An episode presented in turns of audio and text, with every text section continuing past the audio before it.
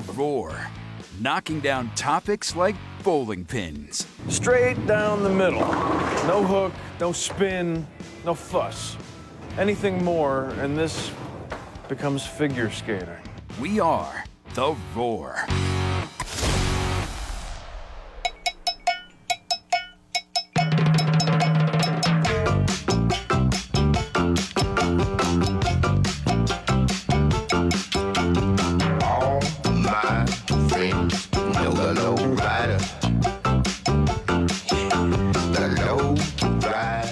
Back here live on The Roar, 11:04 a.m. Hour 3 gets started right now. Let me say this real quick because we get a lot of people coming in and out, and I just want to keep you updated as much as we can. As of right now, there have been no changes made to the Clemson-South Carolina series for tonight. Obviously, the weather not good here, but it's also not good in Columbia, where the game is scheduled at Founders Park for 7 p.m. At this time, there is no update on that. I will say this, though. There will not be a doubleheader tomorrow. That I can confidently say because the way the ballpark, they're not going to play at Founders at noon and then move over to Segra at 4. Like they're not going to do that, and they're going to stretch this thing out. So they will play a midweek game later in the season. It'll be something probably around, I think middle of April is when Mickey Plower was talking about earlier this morning. I talked to him after his show for this one. We were discussing it. It'll be mid-April. So if they do get rained out today, the makeup game at Founders will take place later on in the season. There will not be a doubleheader tomorrow. The logistics would be a little weird, I think, to play one game at like noon at Founders and then have to get in a bus and drive over to second. They're not far apart, but still. That'd just be weird. Yeah, you're not doing all that.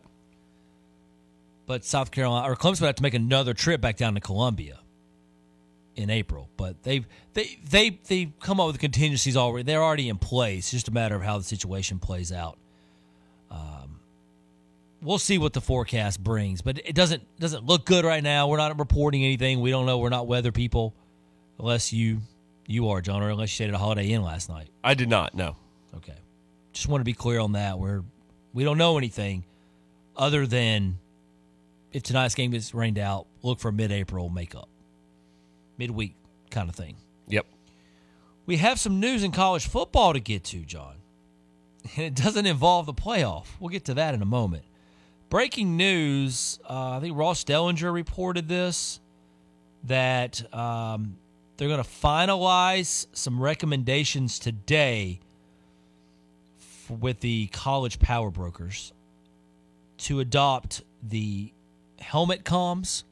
So now coaches will be able to talk to players. This was already essentially a done deal. Correct. It's officially official. They tried a lot of this out in several bowl games this year.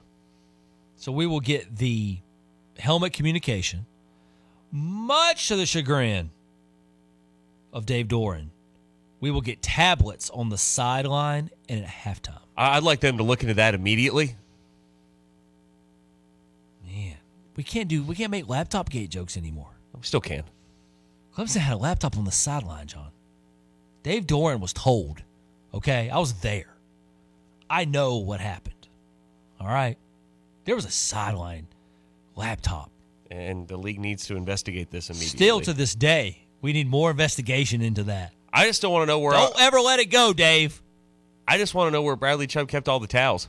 Still to this day, I just want to know where they are. I mean, Clemson was going to use those towels to cover up the laptop, and he took them all, so they had no way of hiding the laptop. Yeah, thanks a lot, Coach. And a whole plan worked up and everything. It's Doran's fault. It's always Doran's fault. Will Dave Doran allow tablets on the sideline? Oh, that's actually a really good question. Tablets, solo cups, cigars. It's part of the uniform. And bombs and interviews. I think he will. I think it will be. He'll be anti it for a while, but this is just falling in line with the NFL. Well, and the money's there for it now. Well, high schools use video stuff during games. That's okay. College is the only sport that was outlawing it. Right? Have you ever seen that at a high school game? Yeah. I've seen them bring a big screen TV and set it up there. Yes.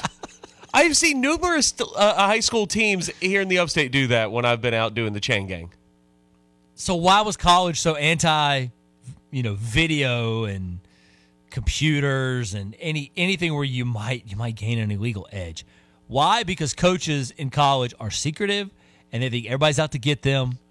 Well, and for a long time, too, there was a lot of the Sunbelt schools and MAC schools and things like that that didn't want to spend the hundreds of thousands of dollars in multiple helmets. Because that's the one thing, too, in college that I think is going to be interesting is who gets the helmet communications and how do you divvy that up? Because, like, in the NFL, every quarterback has it, and then whoever you signify as your play callers on defense, it's not all 53 members of your roster have in-helmet communication. So I'm curious as to how they're going to do that. Beats me. From a, how many do you get? We're going to give them to, that kind of thing. Yeah, I do think, though, that we can no longer go with the argument of money. Like, that's over. I don't think there's anything in college football right now that you can say we don't have the money for. Collectively, it's the entire sport. Yeah. But I also think coaches liked stealing signs and liked being able to get an edge where they could. And I don't mean illegally stealing signs. I mean legally stealing signs. I don't mean sending not Connor Stallions people to games to scout ahead. I mean just simply watching the other sideline and trying to figure it out, deciphering the code or whatnot. A lot of coaches were for that. So now he's going to have to just go full 100% back into the vacuum repair business now, right? After these rules? Yes. There's no use for his skill set anymore in college football?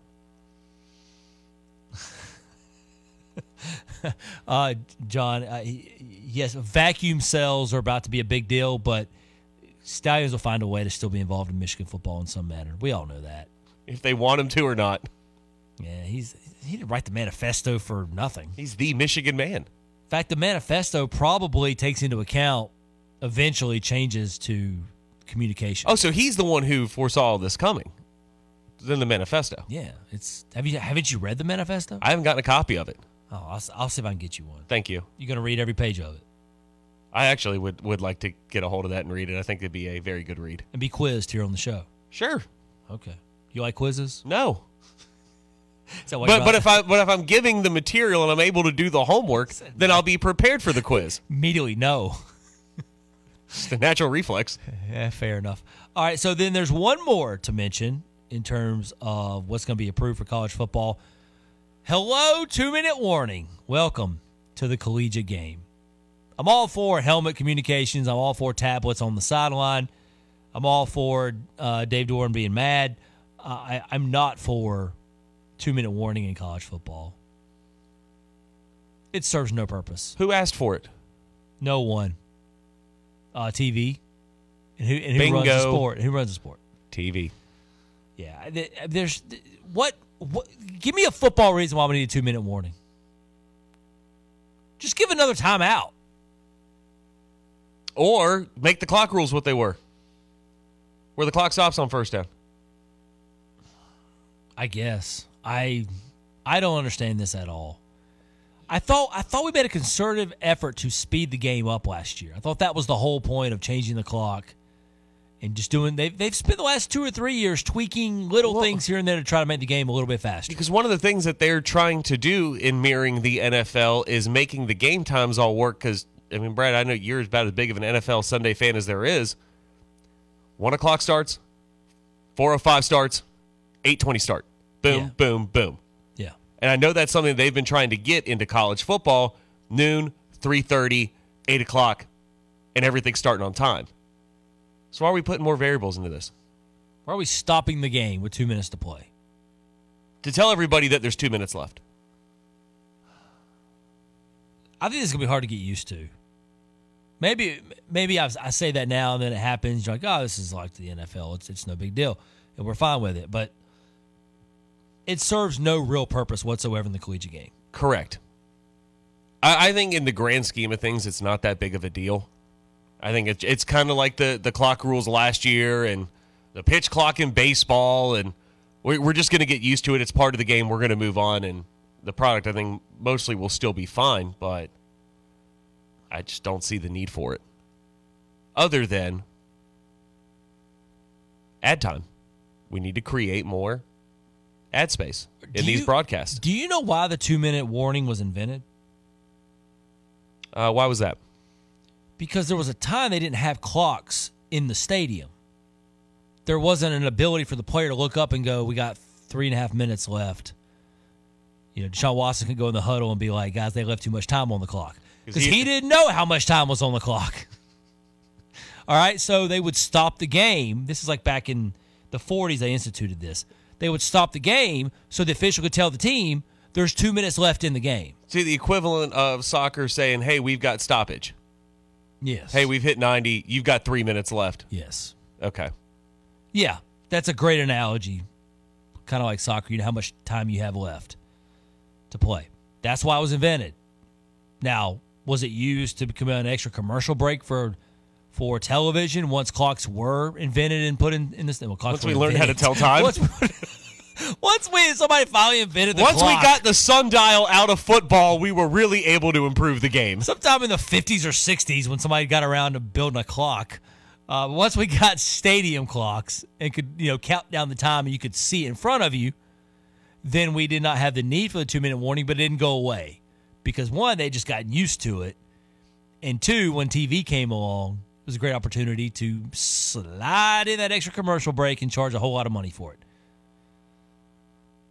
But there's no purpose. There's no need. And college football is like, yeah, we want it anyway. Because we want everything anyway. More. That's all this is about, is more. That's like I told you over the air, but I figured it out. The catchphrase, the slogan, the tagline for the Super 2, the Big Ten and the SEC, and it's simply just this, more. I will say this, though. The 2-minute warning now allows a definite mark and an opportunity to stop the clock and remind Mario Cristobal that he's about to ruin the game. I didn't even think about how much this is going to impact Miami football. Mm-hmm. This gives an opportunity for Mario Cristobal to go, oh, there's 2 minutes left. Now's my time to shine. This is where I get involved. I didn't coach for the other, you know. It's like in wrestling, you're mid-match, and then all of a sudden you hear, oh, is that the Rock's music? 2 minute warning. That's Mario's music. It's his time. Come on down. He's going to walk out on the field with two fists like Frank Beamer. It's go time. 2 minute warning.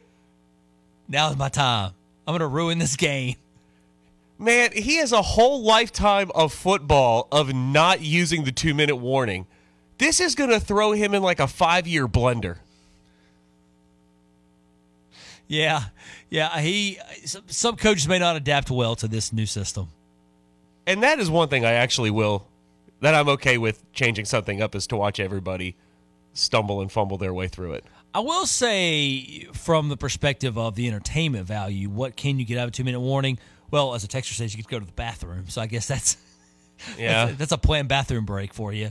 That helps, especially if you've been consuming beverages for the 58 minutes of the game. If you're hydrated, I get it. But also, it does give you, I guess it sets up maybe a little more drama because you can save a timeout, which is a problem for college coaches because they already can't use their three timeouts. That's what I mean. Mario is going to have a very difficult time here. But it gives you another timeout, so maybe you're in your mind as a coach, you're trying to save a timeout. Maybe you get an extra possession because of this. There's opportunities to turn into something positive. We're going to watch coaches who you would agree with me in this, that every single one that you see on a sideline on Saturday knows 10 times more football than you and I combined. But we're going to watch them just make some boneheaded decisions with their timeout usage with this. To the degree of this. We don't do odds on this show, John. But if we're taking odds on the first coach to forget that there's a 2 minute warning, who is it going to be? It's Mario Cristobal. He's the odds on favorite. Odds on, yeah. James Franklin, I think, is close. Wow. James Franklin will be in there. Marcus Freeman. It's not so much about the clock for Marcus Freeman as it is counting to 11. God, where is Derek Dooley when you need him? Talk about a guy who can mess up a clock situation. Oh, man. He was amazing at it. Derek Dooley would thrive in this environment. Oh, I would love to see him with a 2-minute warning. But I promise you, some coach is going to forget. They're going to use up their timeouts and forget they have a 2-minute warning. Or the clock's going to stop, and they're trying to do the 2-minute drill to go down the field, and they're going to go ballistic. Who stopped the clock? Why are you blowing the whistle? We got to get down the field and score. First coach they cut to, who's like looking around like, what? Huh? You know the meme? What's his name? John C. Reilly meme? Oh, yeah. Where he's just like, huh? What? Yeah, that's going to be one of the coaches when they stop the clock. Yeah, I know he's out of the game right now, but I would like to just see. I think it honestly could have been Jimbo Fisher, to see him peeking up through all his papers and his readers and looking up and be like, wait, what? Who called timeout? Who did that? Who called timeout? Who called timeout? We're going to do a timeout now. What do I do? Yeah, Jimbo's not counting the clock. He's counting the money. Now, he is counting the clock until the next direct deposit hits. There you go. He's waiting on that A&M cash. 654 Roar. More to come on the press box right after this. You might not know this, but the Ingalls Bakery is actually a bakery. As in, we bake things. Really delicious things. Things like crusty breads just waiting for that scrumptious strawberry jam. Apple fritters to pair perfectly with that morning cup of coffee. Cakes for any occasion, customized to your precise standards. And did we mention the cookies? It's all in the bag. Ingalls, low prices, love the savings. eBay Motors is here for the ride. Go ahead, feel your engine. Admire that perfectly installed exhaust. Your vehicle's moving along this freeway like it was made from fresh installs and a whole lot of love. With eBay Motors, you get over 122 million parts to keep it running. And with eBay Guaranteed Fit, they'll be the perfect fit every time. Plus, at these prices, well, we're burning rubber, not cash. Keep your ride or die alive at ebaymotors.com. Eligible items only. Exclusions apply. Unlock the secret to successful weight loss with PhD Weight Loss, like I did. At PhD Weight Loss, they believe in nutrition. Not some gimmick, not some pill. It's a simple approach. Healthy, sustainable, no junk food. It's very easy. No counting calories, just a personalized eating plan that gets big results. And with PhD, you don't have to worry about cravings. They become non-existent. Make a rewarding life change with PhD Weight Loss. Visit myphdweightloss.com today to find out how you can lose fat and not muscle.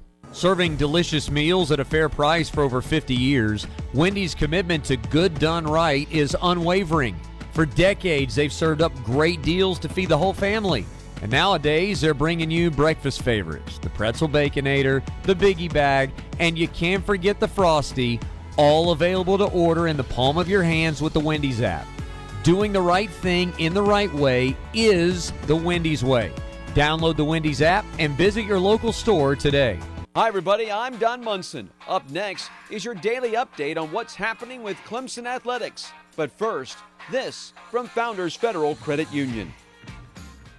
Attention all basketball fans, are you ready to experience MVP treatment in banking? Look no further than Founders Federal Credit Union, where personalized service is the winning play. Don't settle for being just another number. Join Founders and receive the personalized attention you deserve, along with great rates, loans for any reason, and a dynamic online experience. Visit one of their 41 convenient office locations or visit foundersfcu.com to see if you qualify for membership. Relax, go Tigers! Federally insured by NCUA, membership qualification required, terms and conditions apply.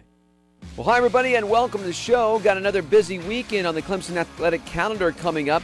Women's golf will be in action at the Gator Invitational today and tomorrow. Men's tennis, they are on the road at Duke. That match will take place at 2 o'clock this afternoon. At 5 o'clock this afternoon on campus, the women's tennis team is in action against Virginia Tech. Admission to that is absolutely free.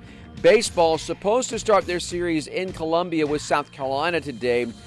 We're going to watch the weather, see if that one will actually take place. Of course, tomorrow they'll play at the neutral site game in Columbia. And then on Sunday, the third and final game in the series will be at Clemson. That will be a 2 o'clock start. Lacrosse back in action also this weekend, as on Saturday at 1 o'clock, they will play host to Virginia. Softball will be in action. They have two games coming up on Saturday. NC State is in town as softball begins their ACC portion of the schedule. 1 o'clock is the first game against the Wolfpack, and then they're scheduled for 3 o'clock on Saturday afternoon for the second game. Sunday, they will get back after it as they will also take on the Wolfpack of NC State. That will be at 12 noon. Men's basketball on the road at Notre Dame tomorrow at 7:45. As always, go Tigers. Live and local sports talk coming to you from the Upcountry Fiber Studios. This is 105.5 and 97.5 The Roar. Serving the 5 counties of the South Carolina upstate. Upcountry Fiber is a stronger connection. Your home for Clemson women's basketball. 105.5 and 97.5. We are The Roar, where every day is game day.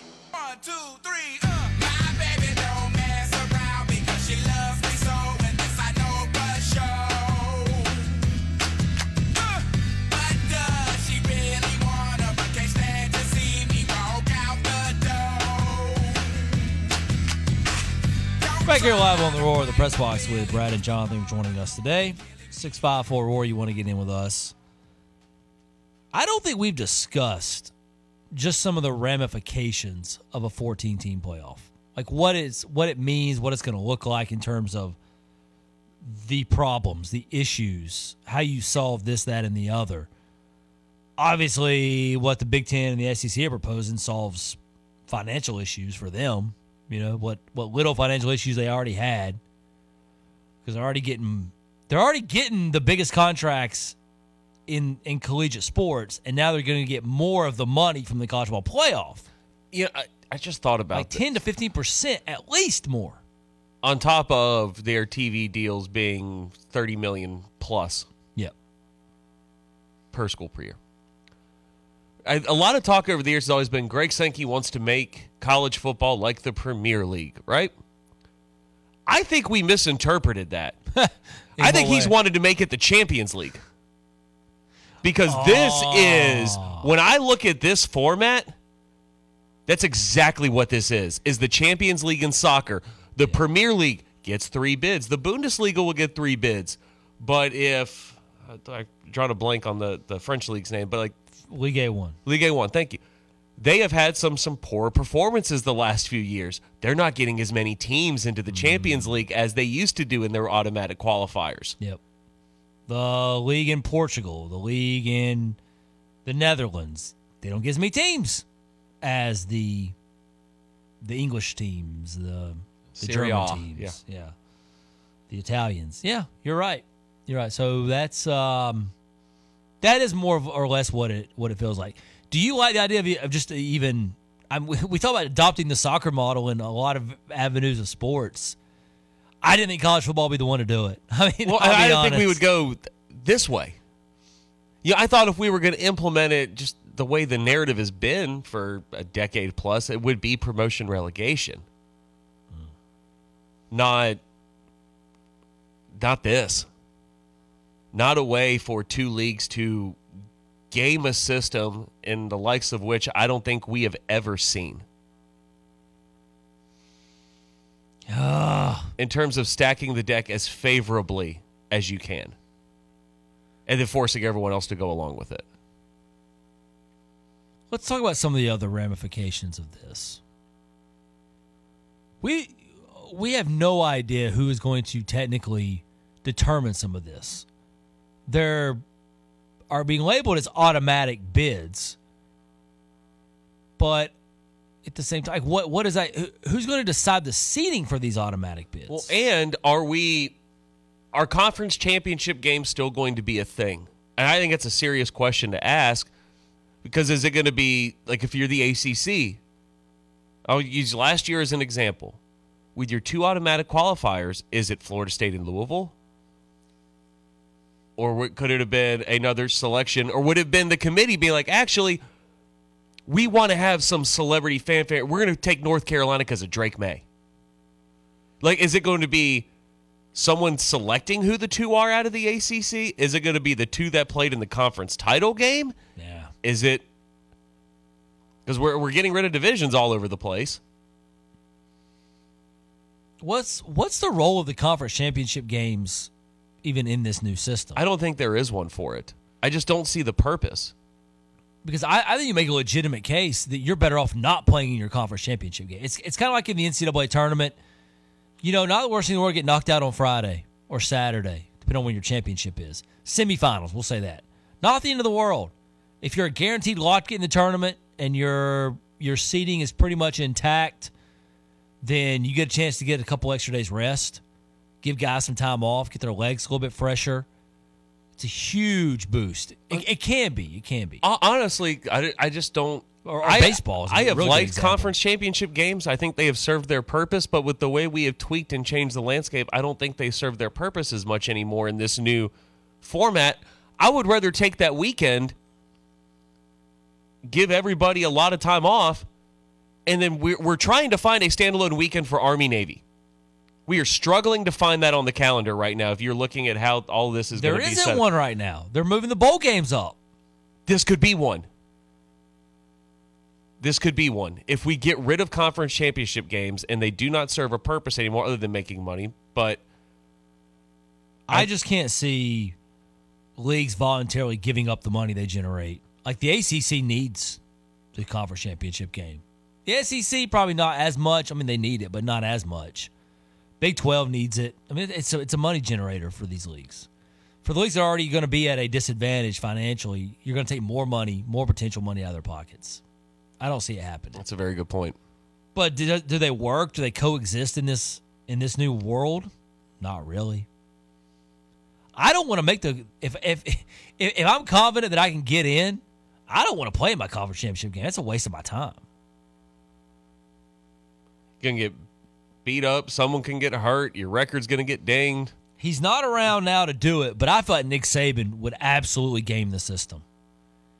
It might take a year or two, but he would figure out a way where it's advantageous for him not to play in a conference championship game, and he would purposely tank or in some way not play in a conference championship game. I don't know. Maybe that's just crazy. That's something that's going to be interesting to see is how what do coaches are going to view as the advantage. Do you see an advantage? Well, we have seen in the NFL that there's the argument to be made. Do you sit everybody in the last week and then – because to your point, if he was going to try to game the system, like you have to incur a loss somewhere in there to get out of it. We're going to see that debate happen in college. Does it make sense to rest guys to get ready for the playoff? Texter says conference championships could determine the first-round bye for the playoffs. Could. Not necessarily, but could. See, I could also see the SEC and the Big Ten wanting to get rid of it because then they can select who they're putting in there. They don't have to worry about it settling on the field. But that's why one of the reasons they want the guaranteed buy. So their champion, their conference champion gets, regardless, gets a week off. I don't know how this is going to work. What are we going to charge a committee to do is a real concern of mine. Because, for instance, if we ran this system this past year, wouldn't we have had Louisville and Florida State in a rematch? And Ohio State and Penn State. But the Louisville-Florida State game was the week before. We had to make them play again, turn around and play again, and nobody wanted to watch the game the first time. We're going to make people watch it a second time? And we already...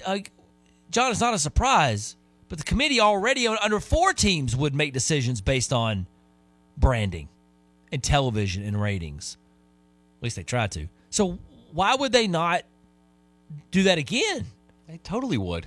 Because now they've shown us that they will do it. And honestly, you can make an argument you don't want to have Florida State and Louisville playing again. You need to do so. Then they got to come in and game the system themselves. And even though technically this team earned a 14 spot. Let's bump them to 13 so they don't have to have a rematch with somebody. And then that feels a little dirty, doesn't it? That feels a little gross. Now you got somebody making the decisions on the matchups. Oh, wait. Haven't we been doing that anyway? So then it sort of takes away from maybe what we hope for some of the advantages of going to an expanded playoff. Yeah.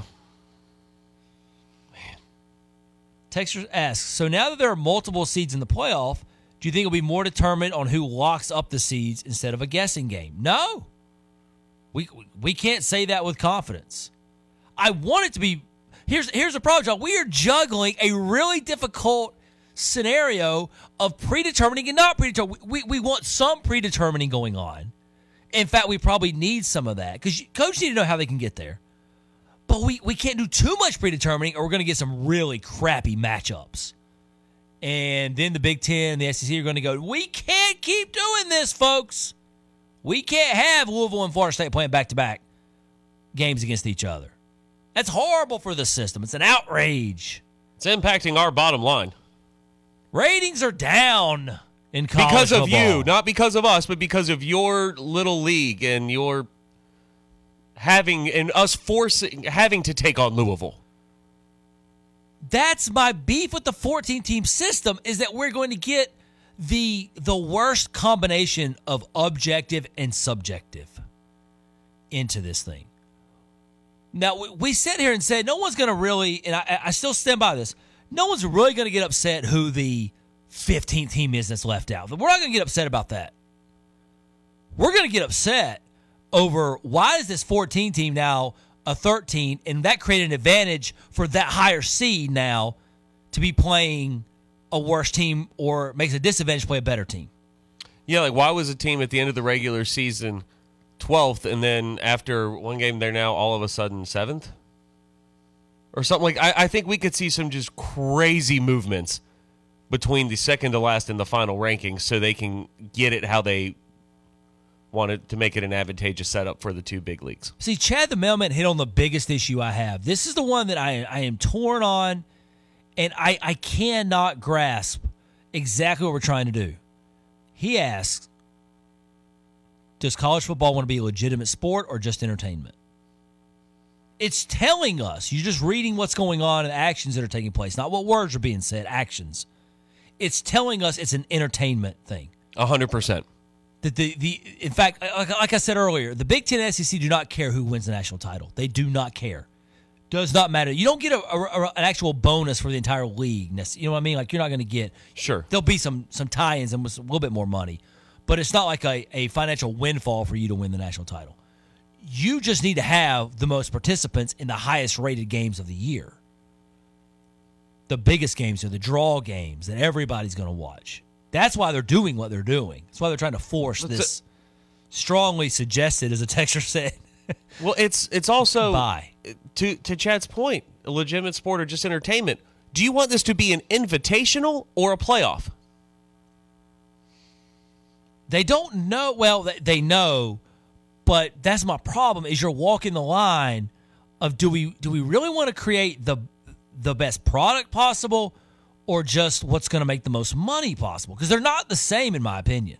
Oh, no. Oh, gosh, no. They could not be further from each other. What is the NCAA tournament in basketball built on? Why do we reserve time? Why do we skip work? Why do we watch on Thursday and Friday, the first 2 days of the tournament? For what? The madness. The upsets. The unpredictability. Yes. That anything can happen.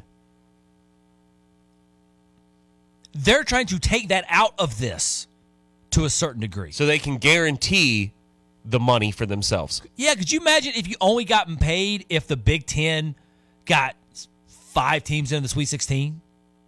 No, the conference would be broke. They would need to sign. They'd be out here like, you know, the Mac grabbing UMass just to try to make something happen. Yeah.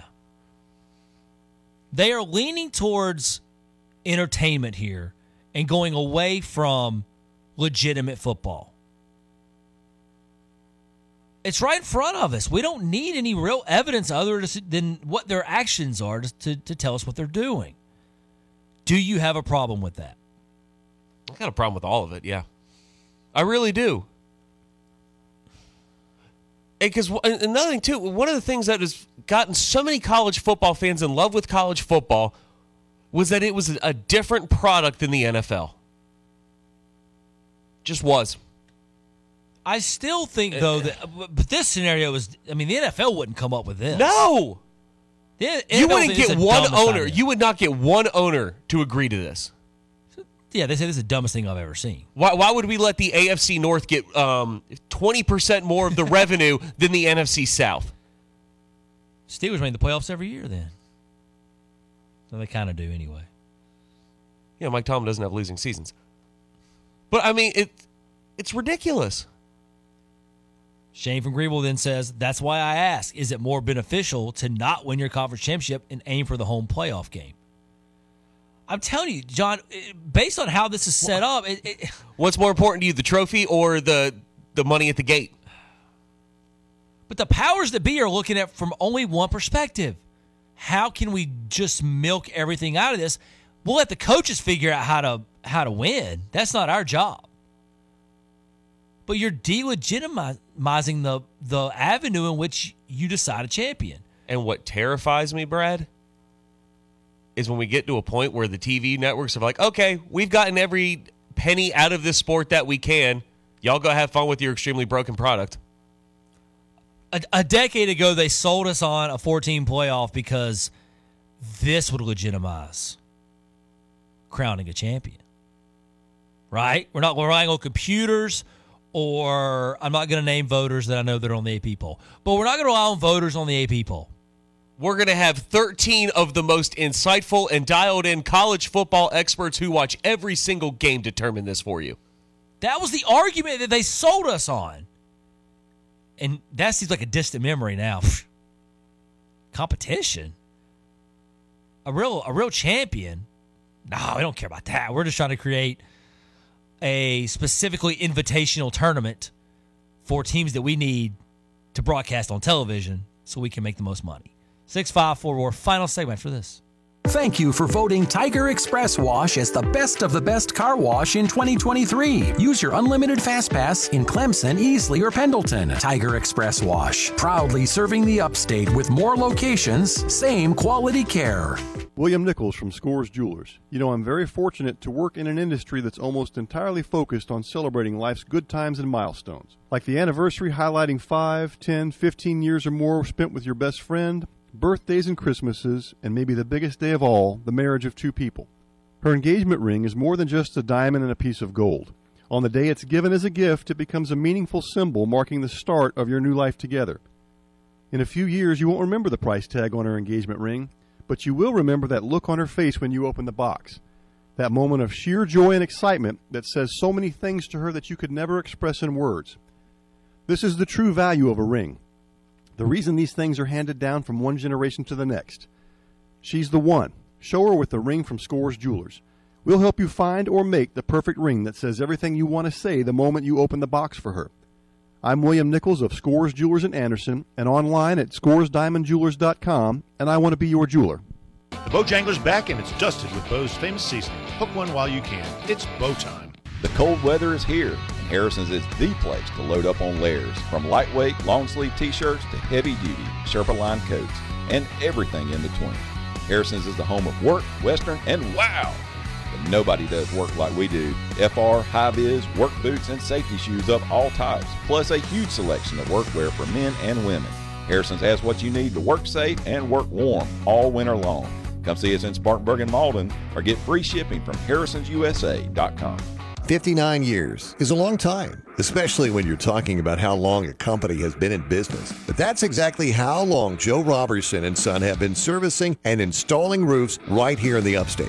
59 years. That means that many of the roofs you see every day, your neighbors, the roof at your favorite restaurant, even the roofs you're driving past right now, are likely a Joe Robertson and Son roof. Now, you might be wondering why so many people here in the upstate have chosen Joe Robertson and Son for their roofing needs for nearly 6 decades. And the answer's simple. They were founded on the principles of providing quality workmanship, fair pricing, and complete customer satisfaction. When you work with them, you won't pay a single dime until the job's been completed to your satisfaction. So if you have any roofing needs, do what so many people in the upstate have done for the past 59 years. Make it a Joe Robertson and Son roof. Call 246-0886. That's 246-0886. Or visit robertsonroofing.net. What's holding you back from learning the language you've always wanted to know? Too hard. Takes too long. Not with Babbel. Babbel's lessons take just 15 minutes a day. 15 minutes isn't long. Nope.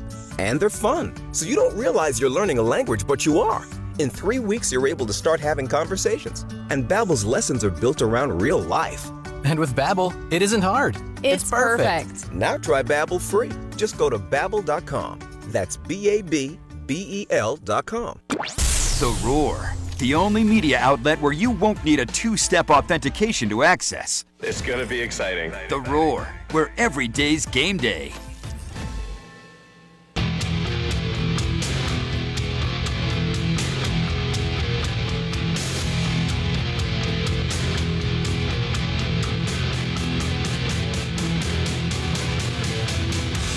It is the final segment here on a Friday. We'll try to do something that feels good before we wrap up the show today. I know this stuff could be a downer. I don't know, honestly, in my years of doing this, my years covering this sport and being a part of this industry, I don't know if I've ever been this down. If I've ever been this frustrated. If I've ever questioned why the powers that be are doing what they're doing. I mean, I know I don't question why. I know what the why is, but they just don't care about the good of the sport. The good of the sport is how much money the sport generates. That's the only thing they care about that's good for them. But, you know, Zach and Anderson got in with this text, John. I thought the playoff was supposed to make my life less stressful at the end of the season, but this talk is stressing me out more. He's kind of having fun with it, but that's how I feel. I completely agree. It's why you hear me talk all the time about change fatigue. It's just at what point do we reach where those two leagues are satisfied? You know, we talked about this last week at a point Rhys Davis had made on the College Game Day podcast, where he said, "I don't care what they do at this point. They're just whatever you do, lock it in for 10 years." Yeah. The constant tinkering to make sure that you can squeeze out every possible penny is exhausting. And we're nowhere near the end of it. It's just beginning, Brad. Yeah, unfortunately. And you think they're going to stop at this? Because we're doing the complete opposite of what John Swafford in the ACC did of locking teams into 20 years, we're making 5-year agreements so we can constantly tweak this every couple years to get more money. Yeah, well, the college football kind of realized they were hurting themselves. They were hampering themselves by doing these long-term deals. I get it, but, I mean, it's just, okay, well, now we just got a new TV deal. All right, well, let's tweak the format to get a little bit more so then we're prepared for our next TV deal in 5 years. It's just a constant. That is becoming the only constant in college football right now is the continuous tweaks to get more money. But all that being said, the product on the field is still good.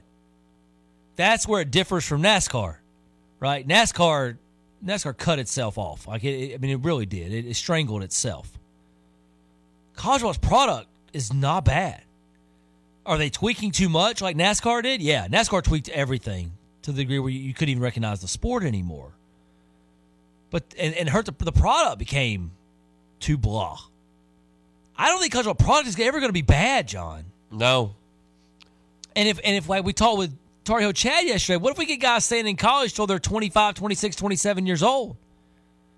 They're going to be good players. I'm glad you brought that up. You know, when there was a lot of talk of the initial inception of the 14 playoff and the reason why you couldn't do more to lock in all the leagues, there was two words that we heard all the time. Player safety. When was the last time you heard someone in connection with all these reports and tinkering of the format who has uttered those two words, player safety? Well, here's the thing. Never. Not anymore. Not one. In this iteration of an expanded playoff, that has never one single time come up. But you couldn't even, when talking about expanding out of 4 several years ago, you couldn't even start the conversation by putting in the caveat of, yes, I am for player safety. Do you think player safety went out the window when NIL came along? Yes. Was that the ability to sort of get out of that? That was their justification of it. Well, they're getting paid now. They're getting compensated. We don't have to care anymore about player safety. Yes. And the dollar signs in terms of the TV deals got bigger. Stupid ruse. That's another thing, too. The SEC and the Big Ten have gotten new TV deals since that was the big talking point. And now all of a sudden, we don't talk about it anymore. No, player safety's not even an argument. It was long used to hold back some things in the sport, and now it's not even an afterthought. I mean, no one on these committees, no one in these rooms that are leaking the information, no one ever brings it up. Years and years ago, Greg Sankey would be the one out there saying, we can't keep just expanding this thing. We have to think of the players at some point. Until we don't. Yeah. Until it's no longer in our best interest to care about the safety of the players. Texter asks, how does the product quality matter for predetermining the seeding? There's some real issues with that, and here's the thing. They don't care because you and I are going to watch in the regular season. We're going to be diehards. We're going to watch every game imaginable. They know they got us. They want the big-name brands in the playoff. So that's why they're going to do the predetermined. When everyone's at home over the holiday breaks and it's just casual people, oh, there's a viewing party for this such-and-such playoff game? Yeah, I'll go. We'll go watch that. ESPN's not paying almost $8 billion for me and you, John. They're not paying $8 billion from the vast majority of our listening audience right now. No, because they have us on Tuesday when Eastern Michigan plays Kent State. They've already got us locked in. It's the fringe. That's all this is about. It's all this is. And the closer you make it to the NFL, that's less for people to have to learn and figure out. That's an easier barrier to entry. And they know we have an insatiable appetite for football. The NFL expanded. They went to another whole week. They went to more playoff teams. And it has not hurt the product, and it's just put more eyeball. I mean, nothing is more watched in this country than the NFL. Nothing. I don't care what you put on TV right now. You're going to get slaughtered by the NFL. And college football is like, well, we can capitalize on that. You know, we're not going to be the NFL. We're not going to get to that level financially. But there's an insatiable appetite for this sport. We just cash in on it. Let's take advantage of that. Betterment of the actual game, throw it out the window. Don't care. Got to get the fringe people in. And there's things across our country that are going on, like sports betting has certainly played a role into this. Fantasy sports has played a role in all of this.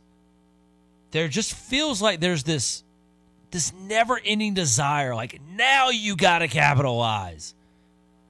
Now you've got to take advantage of it. I don't think the product will stink. I think the coaching is too good. Do you drive some coaches out of the game for some of those things? Maybe. But the product's not going to be bad. I want to read a text, and then I want to answer this text with another text we got from a different listener here. Texter asked, if Clemson was in the SEC or the Big Ten, would y'all be so against them and what they're planning? And a texter got in a little bit ago and said, I'm an SEC fan and a fan of college football playoff expansion, but this new format is a load of junk. Should be the best teams in, nothing else. I would like to say that you and I would not care who's in what league. We still don't like the fact that two leagues are steamrolling everybody else and making all the decisions. It's correct. Not, because I just don't find that healthy for the sport. Like, is Clemson my favorite team where I went to school? Yes. And in terms of, like, my fandom, like, it's number one on the list. But, Brad, I care about all 133 teams in college football. I enjoy the fact that we are coast to coast with 100-plus teams playing this great game. And that it's different than the NFL, and it's its own unique thing, and that is why I have always loved college football. So whether my team was included or it is not, it doesn't matter to me. I don't like what we're doing to the entirety of the sport, and then what the sport is going to look like for years to come. Yeah, it's. Texture makes another great point. I care about the health of the sport, the ecosystem, from the Michigans and the Alabamas and the Clemsons and the Florida States all the way down to Furman, all the way down to Division III, just all of it. I care about the health of all of it. Text gets in. They're trying to make it an experience like March Madness for the fans that only watch in March to fill out their brackets. Sort of. No, not to that degree, but I do think they want to have some of that same. They want that without the unpredictable. They don't want the upsets, though. Well, they want everyone to sit around and fill out their brackets and have all that, I think. Well, let's be clear here. college football's regular season has always been more meaningful than the postseason. It's always trumped it. I mean, you go back, in the era of this thing, you go back a couple eras ago, all you got was a random bowl game in December or New Year's Day. That's all you got. There was no playoff. And so the draw, the appeal, was the regular season. And then, of course, we had all the polls and all that to decide it. But I think that the purpose is to make the postseason a much bigger deal than it ever has been. You can't make a postseason a big deal when you got four teams. You definitely can't make it that big a deal when you got two teams. And the bowl luster has well worn off on American fans. Right? I just think that's... Well, once the... And I'm not like trying to say this is all Leonard Fournette and Christian McCaffrey's fault, but once the movement started that the players didn't have to care and the coaches are jumping around going to every job left and right, they don't seem to care. So why should we as the fans have to care? I get how that is naturally permeated throughout the sport. Because when the people who are physically involved don't care, I get it. Does the sport need a healthier postseason? I would say yes. Yes, they do. But this is not a healthier postseason. It's gaming the system.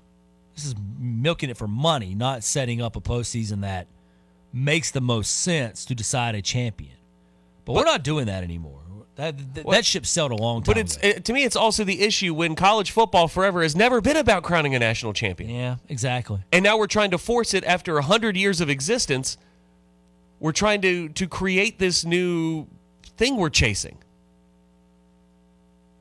to make it like everything else, and the unintended consequences were taking away the thing that made college football unique and special. All right, John, let's wrap up the show on a few more, or try to get some positive notes in. South Carolina, Clemson baseball weekend here. Would you like to make a prediction on the outcome of the weather? I don't think I'm kidding. No, I'm not kidding. Doing that. I'm kidding. Any thoughts on who wins the series? I think they're very evenly matched teams. They are. This is a coin flip in all aspects of it. I think the key is, to me, is what you saw out of last weekend's Clemson's performance. Is that going to show up again? Obviously the horrible Friday where nobody played well, and then I thought it was honestly more concerning were the 6 errors on Saturday. Have you cleaned that stuff up? You can't get away with it in this series. Are you playing a sharper brand of ball? If so, I do like Clemson's chances. But you can't be messing around like you did in those first 2 games last weekend. Agreed. That's going to be a major, major key. You're stepping up in level competition. I want to see if Clemson plays a cleaner style of ball. I want to see South Carolina pushed. I think from a talent standpoint, from an experience / talent set, kind of the way it's set up, Clemson's probably a little bit better than South Carolina. I don't think that means Clemson wins the series at all. I just think if you're just evaluating from that, because people always say who's better team, and Clemson's ranked higher, and I'm not even using that. I just think top to bottom, I think Clemson's got a little bit more. I got fewer questions to answer, but I think South Carolina's pitching staff has pitched really, really well this year. Definitely. Hadn't really played anybody, but not the Clemson's played a ton of competition either. I'm not trying to paint that picture. You ain't trying to say they ain't played nobody, Paul? I'm not saying that. But I do think these teams are, on paper, there's a lot to like about both of them, and we're going to really put to the test what your strengths and your weaknesses truly are. What your weaknesses are. Yeah. Your strengths come out against everybody. Your weaknesses only usually get shown against the elite competition, or the higher levels of competition, I should say. Should be a fun weekend. No updates as of right this moment, John, on the weather situation. Not that I have seen. As far as we know, Founders Park, 7 p.m., airtime 6:30. That is correct. No doubleheader tomorrow, just one game at Segra Park in Columbia, and then Sunday at Doug Kingsmore. Those 4 and 2, respectively, times for first pitches. How about this real quickly here, John, before we move on? North Carolina is playing baseball right now. I'm not kidding. They just hung 11 runs on 10 hits in the first inning against Princeton. We hadn't even gotten off the air yet. Oh, my. That's not nice. It's assault. Goodness gracious. I mean, I got family who lives up in that Princeton. I need to go check on them. A welfare check. Y'all all right? Man, poor Princeton. They hadn't seen the sun. They hadn't seen the ground. They're just grateful to not be in New Jersey anymore, and they get treated like that. Man. Get back on the bus and go back home. After the first inning, I'm like, nah, we're out. We're done. I'd rather go sit on a bus on I-95 than go through that. Clemson basketball tomorrow against Notre Dame. Who you got? Give me the Tigers. I think the line will be around 7. I like the Tigers to cover on the road. Ian Scheffler, another big performance. The team has played well on the road. I know Notre Dame is a little bit better than they were earlier in the season. It's a good test for the Tigers, trying to shut down Marcus Burton. A really talented freshman. I think it'll be a good chance to see if Clemson's defensive guard play has truly improved. And I do think the Tigers get a nice win and keep this thing rolling. Here to start out March. Thanks, everybody, for joining us today. Coming up next, it's Out of Bounds. Have a wonderful weekend. Stay dry today. Take care. Enjoy the baseball. Enjoy the basketball. Enjoy the combine. Talk to you Monday. WCCP-FM 105.5, Clemson, Greenville, Anderson. WAHT-AM 1560, Cowpens, 97.5.